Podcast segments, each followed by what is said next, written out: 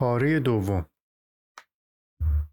نزدیک یک ماه می‌شد که جوان نزد بلور فروش کار می‌کرد و کاری نبود که دقیقا او را راضی کند. تاجر سراسر روز پشت پیشخان می ایستاد و قور می‌زد و می‌گفت مراقب اجناس باشد مبادا چیزی را بشکند اما به کار نزد او ادامه داد و چون هر چند پیرمرد بد اخلاق بود اما بیانصاف نبود جوان از فروش هر قطعه حق العمل خوبی می گرفت. توانسته بود کمی پول جمع کند. آن روز صبح حساب و کتاب کرده بود. اگر هر روز همانطور کار می کرد یک سال تمام لازم بود تا بتواند چند گوسفند بخرد. جوانک به بلور فروش گفت می‌خواهم یک ویترین برای بلورها بسازم. می توانیم جلوی مغازه بگذاریمش. هر کسی را که از پایین سراشیبی میگذرد جلب تاجر پاسخ داد هرگز آن جلو ویترین نگذاشتم مردم میگذرند و به آن می‌خورند. ممکن است که بلورها بشکنند. وقتی با گوسفندهایم دشتها را میپیمودم ممکن بود در اثر نیش افعی بمیرند. اما این بخشی از زندگی گوسفندها و چوپانها است بلور فروش رفت تا به خریداری برسد که می‌خواست سه جان بلور بخرد. فروشش بیشتر از همیشه شده بود. گویی جهان در زمان به عقب بازگشته بود. به دورانی که آن خیابان یکی از جاذبه های مهم تنجه بود. پس از رفتن مشتری به جوانک گفت عبور و مرور به اندازه کافی زیاد شده. درآمدم به من اجازه می‌دهد بهتر زندگی کنم و تو خیلی زود به گوسفندانت برسی. چرا از زندگی بیشتر بخواهیم؟ جوان تقریبا ناخواسته گفت چون باید از نشانه ها پیروی کنیم. و از آنچه گفته بود پشیمان شد. چون بلور فروش هرگز با یک پادشاه ملاقات نکرده بود. پیرمرد گفته بود آن را اصل مساعد مینامیم. وقت تازه کارها.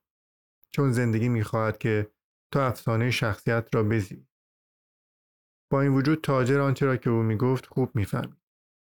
حضور آن جوان در این مکان خود به تنهایی یک نشانه بود و با گذشت روزها با پولی که به آن می‌رسید از استخدام این جوان اسپانیایی پشیمان نشده بود. هرچند این جوان بیشتر از آنچه سزاوارش بود پول می‌گرفت. چون بلور فروش همیشه گمان می‌کرد فروش از این بیشتر نخواهد شد. اما حق العمل قابل توجهی به او پیشنهاد کرده بود. و غریزش می‌گفت که پسرک به زودی سراغ گوسفندانش خواهد رفت. برای تغییر دادن موضوع صحبت پرسید برای چه می‌خواستی به اهرام بروی؟ جوان از صحبت درباره رویایش تحریز کرد و گفت چون همیشه دربارهشان میشنیدم. اکنون گنج به خاطر این دردآور تبدیل شده بود و جوانک از اندیشیدن به آن پرهیز می‌کرد. تاجر گفت اینجا هیچ کس را نمی‌شناسم که بخواهد تنها برای دیدن اهرام از صحرا بگذرد. اهرام فقط کوهی از سنگ هست. می توانی در باغچه خانت یکی بسازی. جوان در حالی که برای راه انداختن مشتری تازه وارد دیگری رفت گفت شما هرگز رویای سفر نداشتید دو روز بعد پیرمرد سعی کرد درباره ویترین با جوانک صحبت کند. گفت تغییرات را دوست ندارم نه تو و نه من. به حسن آن بازرگان ثروتمند نمیمانیم.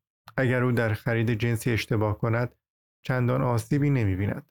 اما ما دوتا باید همواره بار خطاهایمان را به دوش بکشیم. جوان اندیشید درست است. بلور فروش گفت ویترین را برای چه می‌خواهی؟ می‌خواهم زودتر نزد گوسفندهایم برگردم. وقتی بخت با ما یار است باید از آن استفاده کنیم و برای کمک کردن به او هر کاری بکنیم همانطور که او به ما کمک می‌کند.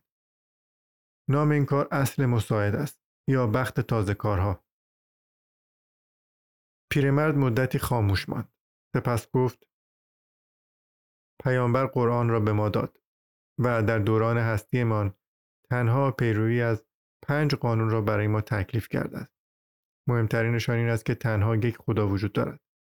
بقیه اینها هستند. نماز پنج بار در روز، روزه در ماه رمضان، صدقه به فقرا.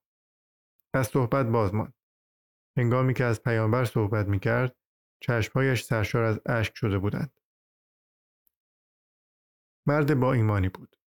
و هرچند همیشه تند مزاج بود اما میکوشید مطابق با قانون اسلام بزید. جوان پرسید و پنجمین تکلیف چیست؟ بلور فروش پاسخ داد.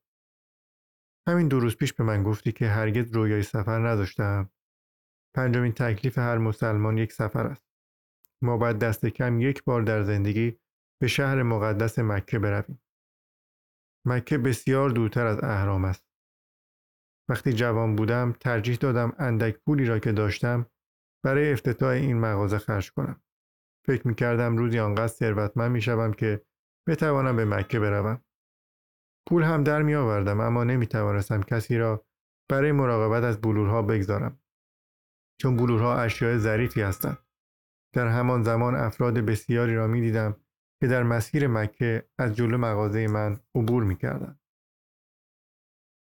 در میان آنها زائران ثروتمند هم بودند که همراه با خادمان و شترهایشان سفر می کردن. اما بیشترشان مردمی بسیار فقیرتر از من بودند. همه می رفتند و خوشنود برمیگشتند و نمادهای زیارت بر سر در خانه هایشان می آویختند. یکی از آنها کفاشی که زندگیش را از راه تعمیر کفش های دیگران میگذراند به من گفت که نزدیک به یک سال در صحرا راه رفته است اما وقتی برای خرید چرم کوچه های تنجه را میپیمود بیشتر خسته می شده. جوانک پرسید چرا حالا به مکه نمی روید؟ چون مکه است که من را زنده نگه می دارد. چیزی است که تحمل این روزهای شبیه به هم این جامهای بالای تاخچه ها و نهار و شام در آن قهوه خانه نیکبتبار را برای ممکن می سازد. می ترسم رویایم را تحقق ببخشم و بعد دیگر انگیزهی برای ادامه زندگی نداشته باشم. تو رویای گوسفندها و اهرام را در سر داری. با من فرق داری. چون می‌خواهی این رویاها را تحقق ببخشی. من فقط رویای مکه را می‌خواهم. تا کنون هزاران بار عبور از صحرا ورود به میدانی که کعبه مقدس در آن است و هفت باری که باید دورش بگردم تا بتوانم حجر الاسود را لمس کنم تصور کردم. کسانی را که کنارم هستند جلویم هستند تصور کردم. و صحبت ها و نیایش هایی را که باید انجام دهم. اما می ترسم اینها فقط یک فریب بزرگ باشند. برای همین هنوز رویارم را ترجیح میدم. همان روز بلور فروش به جوانک اجازه داد ویترین را بسازد همه نمی‌توانم به یک شکل رویا ببینند دو ماه دیگر گذشت و ویترین توانست مشتری های زیادی را به مغازه بلور فروشی بکشاند. جوان حساب می‌کرد که اگر شش ماه دیگر کار کند می‌تواند به اسپانیا برگردد و شست رأس یا حتی بیشتر گوسفند بخرد. در کمتر از یک سال گلش را دو برابر می‌کرد و می‌توانست با عرب ها هم معامله کند چون دیگر صحبت به این زبان غریب را آموخته بود و پس از آن روز صبح در میدان دیگر از اوریم و تومیم استفاده نکرده بود. چون مصر برای او همچون مکه برای آن بلور فروش به رویایی بس دور تبدیل شده بود. با این حال اکنون از کارش راضی بود و هر لحظه به روزی میاندیشید که همچون فاتحی در تاریفا پیاده می شود. پادشاه پیر گفته بود یادت باشد که همواره باید بدانی چه می‌خواهی. جوان می‌دانست و داشت برای رسیدن به آن کار می‌کرد. شاید گنجش این بود که به آن سرزمین قریب بیاید با یک دوز ملاقات کند و بدون نیاز به خرج کردن یک پشیز تعداد رمش را دو برابر کند. به خودش مغرور بود. چیزهای مهمی آموخته بود. مانند تجارت بلور، زبان بیکلام و نشانه ها. یک روز عصر مردی را بالای تپه دید. مرد شکایت می‌کرد که پس از پیمودن آن سربالایی هیچ جای مناسبی نیست که آدم چیزی بنوشد. جوان دیگر زبان نشانه ها را می شناخت.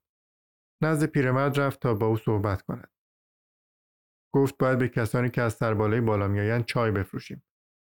بلور فروش پاسخ داد اینجا خیلی ها چای میفروشند. می توانیم در لیوان بلور چای بفروشیم. اینطوری مردم از نوشیدن چای لذت می‌برند و بلور می‌خرند. چون زیبایی بیشتر از هر چیزی مردم را اقوا می کند. مغازهدار مدتی به جوانک نگریست. پاسخی نداد. اما همان روز از پس از نماز و تعطیل شدن مغازه کنار پیادهرو نشست و از او دعوت کرد قلیان می‌کشد چپاق عجیبی که عرب ها می‌کشند فروش پیر پرسید دنبال چه هستی همان که گفتم بعد دوباره گوسفند بخرم و برای این کار به پول احتیاج دارم پیرمرد چند زغال تازه سر قلیان گذاشت و پک طولانی زد سی سال است که این مغازه را دارم بلور خوب و بلور بد را می‌شناسم و همه زیر و بم این حرفه را می‌دانم به حجم کار و میزان رفت و آمد مغازه عادت کردم. اگر بخواهی در لیوان بلوری چای بدهی مغازه گسترش پیدا می کند. آن وقت مجبورم شیوه زندگیم را عوض کنم. و این خوب نیست؟ به زندگیم عادت کردم. پیش از آمدن تو فکر می کردم زمان درازی را اینجا تلف کردم. در حالی که همه دوستهایم تغییر کردند یا ورشکست شدند یا پیشرفت کردند. این موضوع اندوه شگرفی به من می‌داد. اکنون می‌دانم که به راستی اینطور نبوده. این مغازه همان حجمی را دارد که همیشه می‌خواستم داشته باشد. نمی‌خواهم تغییر کنم. چون نمی‌دانم چگونه باید تغییر کنم. دیگر به خودم بسیار عادت کردم. جوان نمی‌دانست چه بگوید. بنابراین پیرمرد ادامه داد. تو برای من یک برکت بوده و امروز یک چیز را خوب فهمیدم. هر برکتی که پذیرفته نشود به نکبت تبدیل می شود. از زندگیم بیشتر نمی خواهم. و تو به من فشار می آوری که ثروت ها و افقهایی را ببینم که هرگز نمی شناختم. اکنون که آنها را می شناسم و امکانات عظیم خودم را هم می شناسم احساسی بدتر از گذشته دارم. چون می‌دانم می توانم همه چیز داشته باشم اما نمی‌خواهم. جوان اندیشید. خوب شد به ذرت فروش چیزی نگفتم. همانطور که خورشید غروب می کرد مدتی به قلیان کشیدن ادامه دادند. به عربی صحبت می کردند و جوانک از اینکه می تواند عربی صحبت کند خوشنود بود. زمانی بود که گمان می کرد گوسفندها می توانند هر چیزی را درباره جهان به او بیاموزند. اما گوسفندها نمی توانستند عربی به او بیاموزند. همانطور که در سکوت به مغازهدار مینگریست فکر کرد. چیزهای دیگری هم باید در دنیا باشد که گوسفندها نمی‌توانند یاد بدن چون گوسفندها تنها در جستجوی آب و علف هستند. گمان می‌کنم آنها نباشند که یاد می‌دهند. این من هستم که یاد می‌گیرم. در انجام مغازهدار گفت مکتوب. این دیگر چیز برای فهمیدنش باید یک عرب به دنیا آمده باشی. اما ترجمهش چیزی شبیه به نوشته شده است و همچنان که زغالهای قلیان را خاموش می‌کرد به جوان گفت که می‌تواند فروش چای در لیوانهای برور را شروع کند. گاهی نمی‌توان مانع جریان رود زندگی شد. مردم خسته به بالای سربالایی می رسیدند سپس در آن بالای مغازه‌ای بود که بلورهای زیبا و چای نعنایی شاداب کننده داشت. مردم برای نوشیدن چای وارد می شدند که در لیوانهای زیبای بلوری ارائه می شد. یکی اشاره کرد همسرم هرگز به این فکر نیافتاده بود و چند قطعه بلور خرید چون همان شب مهمان داشت. مهمانانش تحت تاثیر شکوه و زیبایی این استکانها قرار می گرفتند. مرد دیگری اطمینان می‌داد که چای در ظرفهای بلور خوشتمتر است چون بلور عطران را بهتر نگه می دارد. سومی می گفت در شرق استفاده از لیوارهای بلور برای صرف چای یک سنت است چون قدرت جادویی دارند. در اندک زمانی این خبر پخش شد و افراد بسیاری بالای تپه می رفتند تا مغازه ای را ببینند که به پیشه کهن جلوه تازه بخشیده بود. چایخانه های دیگری باز شدند که چای را در استکان های بلوری ارائه می کردند. اما بالای یک تپه نبودند و برای همین همواره خالی بودند. در مدت کوتاهی مغازهدار ناچار شد دو شاگرد دیگر بگیرد. در کنار واردات بلور واردات مقادیر عظیم چای را نیز به راه انداخت که عروس توسط مردان و زنان تشنه چیزهای نو نوشیده می‌شد و به این ترتیب شش ماه دیگر نیز گذشت جوان پیش از طلوع آفتاب بیدار شد. یازده ماه و نه روز از هنگامی که برای نخستین بار به قاره آفریقا گام گذاشته بود میگذشت. ردای عربیش را پوشید. همان جامعه کتانی سفیدی که ویژه چنین روزی خریده بود.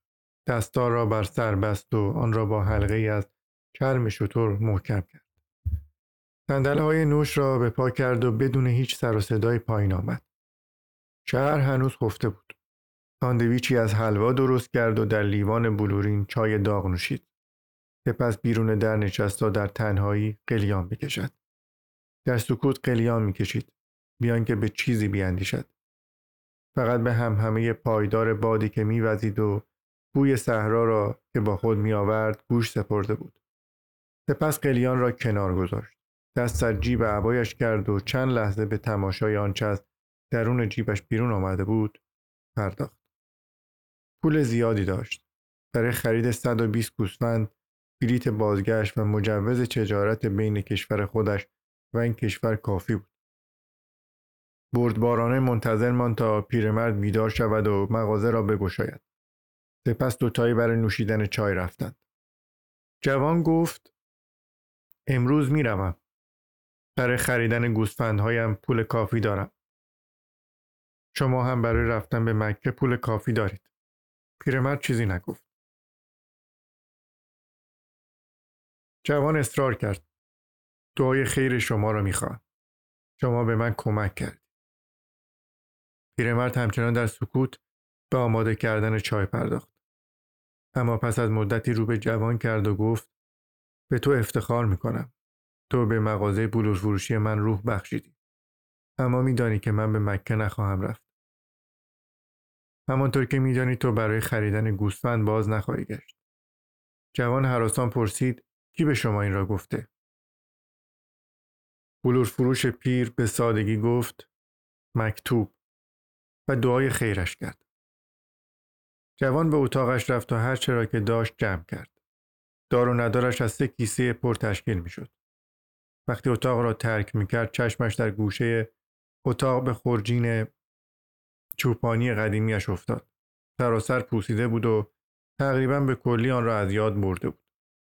کتاب و خرقهش هنوز در آن بود. وقتی با اندیشه بخشیدن خرقهش به پسرکی در خیابان آن را بیرون آورد دو سنگ روی زمین غلطیدند اوریم و تومیم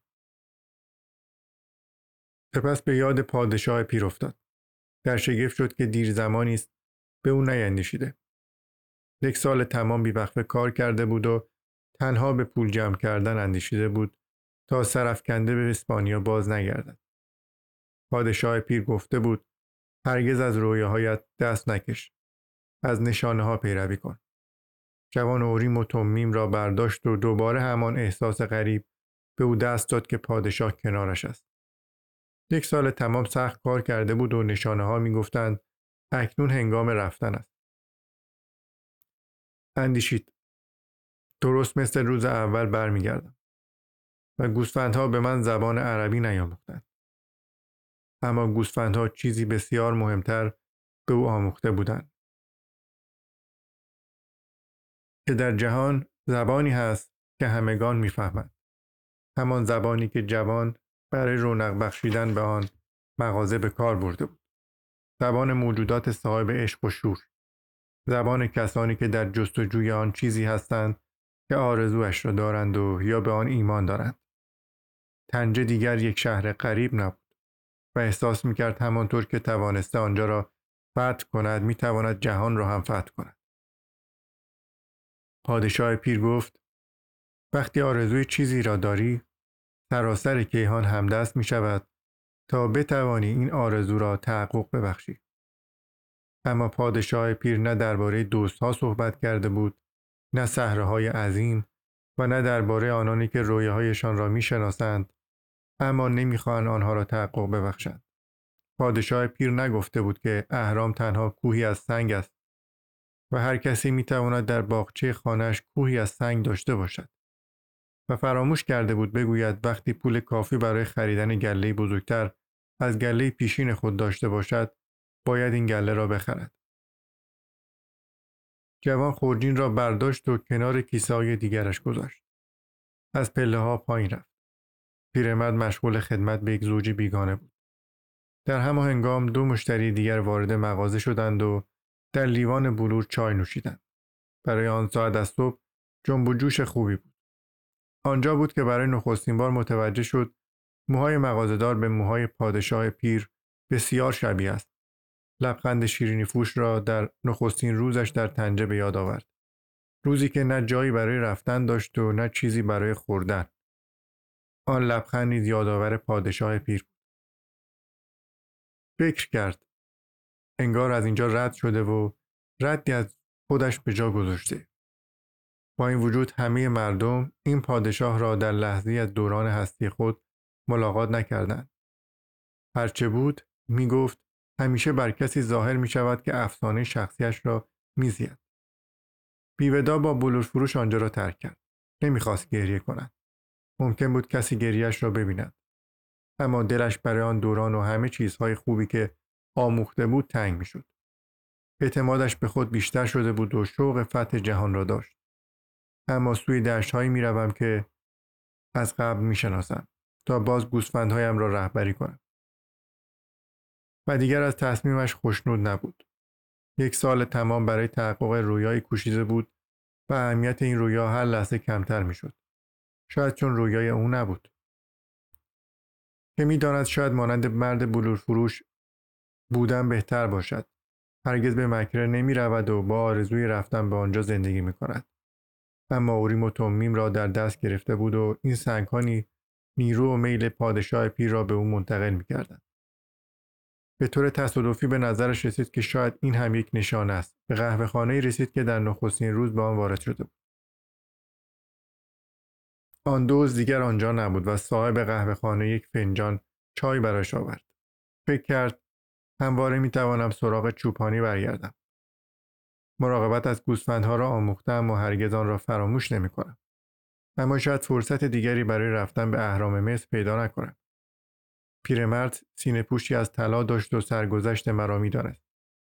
به راستی یک پادشاه بود یک پادشاه فردانه. تا دشتهای آندلوس فقط دو ساعت حرکت با کشتی راه بود. اما صحرای عظیمی میان او و اهرام قرار داشت.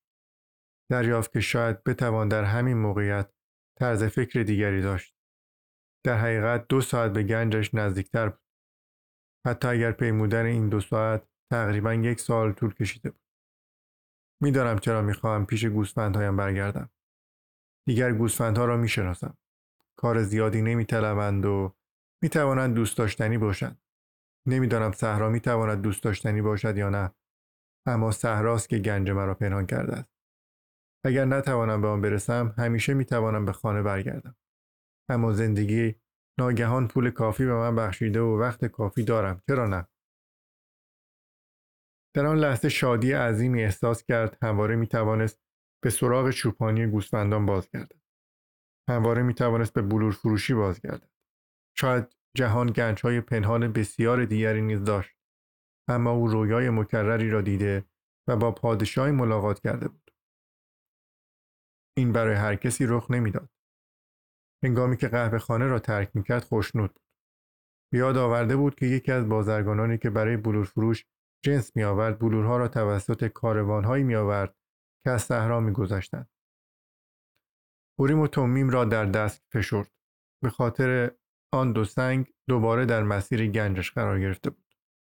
پادشاه پیر گفته بود همواره کنار آنانی هستیم که افسانه شخصیشان را میزیند. رفتن تا انبار و فهمیدن اینکه آیا اهرام به راستی چنان دور هستند خرجی نداشت. مرد انگلیسی در ساختمانی نشسته بود که بوی حیوانات، عرق و خاک بود. نمی‌شد آنجا را انبار نامید. تنها یک طویله بود. همچنان که با حواس یک نشریه شیمی را ورق می‌زد اندیشید تمام زندگیم را دادم تا به چنین جایی برسم. ده سال مطالعه مرا به یک طویله رسانده. اما باید ادامه می‌داد. باید به نشانه ها اعتماد می‌کرد. تمام زندگیش، تمام مطالعهایش در جستجوی یگان زبانی متمرکز شده بود که جهان به آن سخن می‌گفت.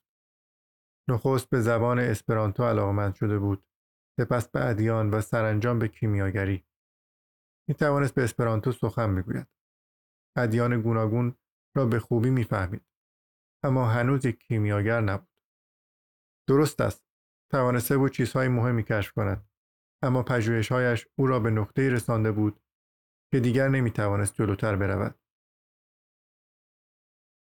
پوشیده بود با کیمیاگری تماس بگیرد اما کیمیاگرها آدمهای غریبی بودند که فقط به خود میاندیشیدند و تقریبا همیشه از کمک کردن خودداری می‌کردند. که می‌دانست شاید راز اکسیر اعظم را که هجر کریمه نام داشت کشف کرده بودند و برای همین محبوس سکوت شده بودند. تا کنون بخشی از میراث پدریش را در جستجوی بینتیجه به دنبال هجر کریمه صرف کرده بود.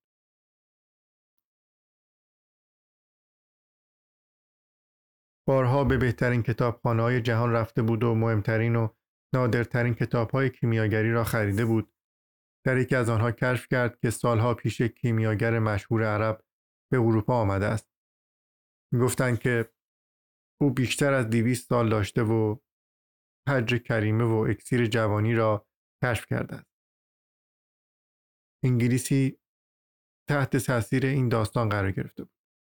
اما اگر یکی از دوستانش پس از بازگشت از یک سفر اکتشافی باستانشناسی در صحرا درباره مرد عربی برای او صحبت نکرده بود که قدرت‌های خارق‌العاده دارد سراسر این داستان می‌توانست تنها یک افسانه به شمار برود. دوستش گفته بود در واحی به نام افبیوم زندگی می کند و مردم می گویند دیویست سالش است و می تواند هر فلزی را به طلا تبدیل کند. انگلیسی هیجانش را پنهان نکرد. بیدرنگ همه قرارهای ملاقاتش را لغو کرد. مهمترین کتابهایش را جمع کرد و اکنون آنجا بود در آن انبار شبیه به طویله جایی که کاروان عظیمی خودش را برای عبور از صحرا آماده می کرد. کاروان از الفیوم می گذشتند. اندیشید. باید با این کیمیاگر لعنتی آشنا بشوم و بوی حیوانات برایش اندکی قابل تر شد. یک جوان عرب که او نیز باربونه ای داشت وارد آنجا شد و سلام کرد. جوان عرب پرسید کجا می روید؟ انگلیسی پاسخ داد به صحرا. و دوباره مشغول خواندن شد. نمی‌خواست حرف بزند. میبایست هر آنچه که در طول ده سال آموخته بود به یاد می آورد. ممکن بود کیمیاگر او را به گونه محک بزند. جوان عرب کتابی درآورد و شروع به خواندن کرد. کتاب به زبان اسپانیایی نوشته شده بود. انگلیسی فکر کرد چقدر خوب. زبان اسپانیایی را بهتر از عربی بلد بود. و اگر این جوان تا افیوم می آمد کسی را داشت که وقتی مشغول کارهای مهمتر نبود با او صحبت کند. جوان که سعی می کرد یک بار دیگر صحنه خاکسپاری آغاز کتاب را بخواند فکر کرد. چه مسخره! تقریبا دو سال است که شروع به خواندن این کتاب کردم و هنوز از این چند صفحه اول نگذشتم. حتی بدون مزاحمت یک پادشاه هم نمی‌توانست فکرش را متمرکز کند. هنوز نسبت به تصمیمش شک داشت اما داشت نکته مهمی را می‌فهمید. تصمیم ها تنها آغاز یک ماجرا هستند. هنگامی که آدم تصمیمی می‌گیرد در حقیقت به درون جریان نیرومندی پرتاب می شود که او را به مکانی خواهد برد که در زمان تصمیم گیریش خوابش را هم نمی‌دیده است. برای تایید استدلالش فکر کرد. وقتی تصمیم گرفتم به جستجوی گنجم بروم هرگز تصور نمی کردم در یک مغازه بلور فروشی کار کنم. به همین ترتیب در مورد این کاروان می توام تصمیم بگیرم اما مسیرش همواره یک راز باقی می ماند. در برابرش یک مرد اروپایی نشسته بود که او هم کتاب می‌خواند. اروپایی مرد نچسبی بود و وقتی وارد شده بود به جوان نگاه تحقیرآمیزی انداخته بود. می توانستن برای هم دوستان خوبی باشند اما اروپایی مکالمشان را قطع کرد. جوان کتاب را بست. نمی‌خواست کاری کند که به آن اروپایی شبیه بنماید. اوریم و تومیم را از کیسهش بیرون آورد و مشغول بازی با آنها شد. بیگانه فریادی کشید. یک اوریم و تومیم جوان نومیدانه سنگها را در جیبش پنهان کرد گفت برای فروش نیستند. انگلیسی گفت ارزش چندانی ندارند. سنگ های کریستال هستند نه بیشتر. روی زمین میلیون ها از این سنگ های کریستالی وجود دارند. اما برای کسی که می‌فهمد این سنگ ها اوریم و تومیم هستند. نمی‌دانستم در این بخش از دنیا هم وجود دارند. جوان گفت اینها هدیه یک پادشاه هستند. بیگانه بهزده ماند. سپس دستش را در جیبش برد و لرزان دو سنگ مشابه بیرون آورد. گفت درباره یک پادشاه صحبت کردید. جوان گفت و شما باور نمی کنید که پادشاه ها با چوپان ها صحبت کنند. این بار او بود که می‌خواست گفتگو را تمام کند. برعکس چوپان ها نخستین کسانی بودند که پادشاهی را به رسمیت شناختند که دیگر مردمان جهان نشناختند. برای همین بسیار محتمل است که پادشاه ها با چوپان ها صحبت کنند. و نگران آنکه جوان نفهمیده باشد ادامه داد این در کتاب مقدس نوشته شده همان کتابی که کاربرد این اوریموتومیم را از آن آموختم این سنگ ها یگان شیوه تفعالی هستند که خدا اجازه داده. کاهنان را در سینه پوشی از طلا حمل می کردن. جوان از بودن در آن انبار خوشنود بود. انگلیسی که با صدای بلند فکر می کرد گفت شاید این یک نشانه باشد. کنجکاوی جوان هر لحظه بیشتر می کی درباره نشانه با شما صحبت کرده؟ این بار انگلیسی مجله را که می‌خواند بست و گفت در زندگی همه چیز نشانه است. کیهان با زبان نی خلق شده که همه موجودات می‌فهمند. اما فراموشش کردند. من گذشته از چیزهای دیگر در جستجوی این زبان کیهانی هستم. برای همین اینجا هستم.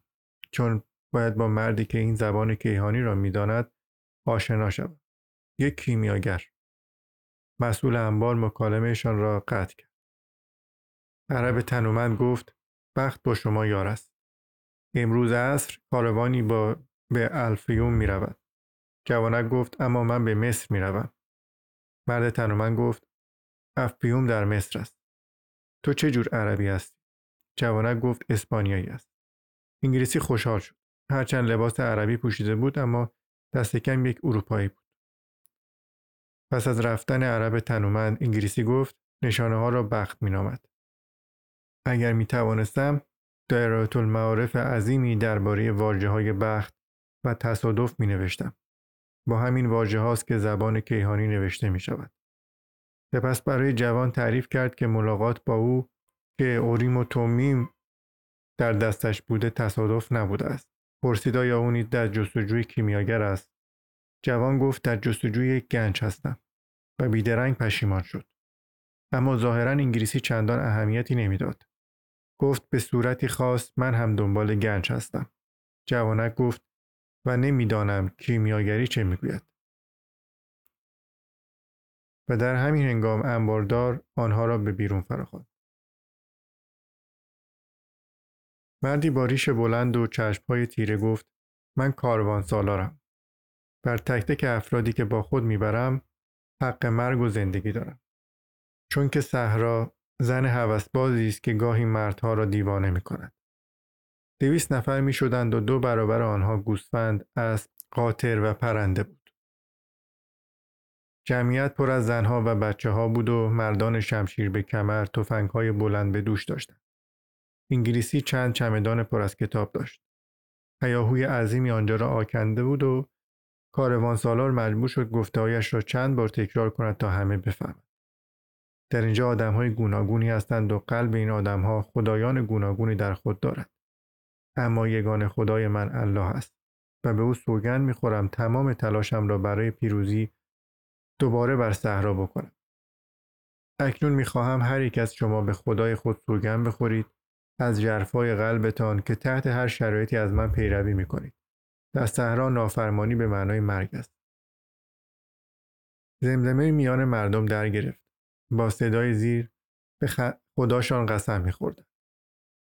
جوان به عیسی مسیح سوگند خورد. انگلیسی خاموش ماند. زمزمه بیشتر از زمان که لازم بود برای یک سوگند ساده طول کشید.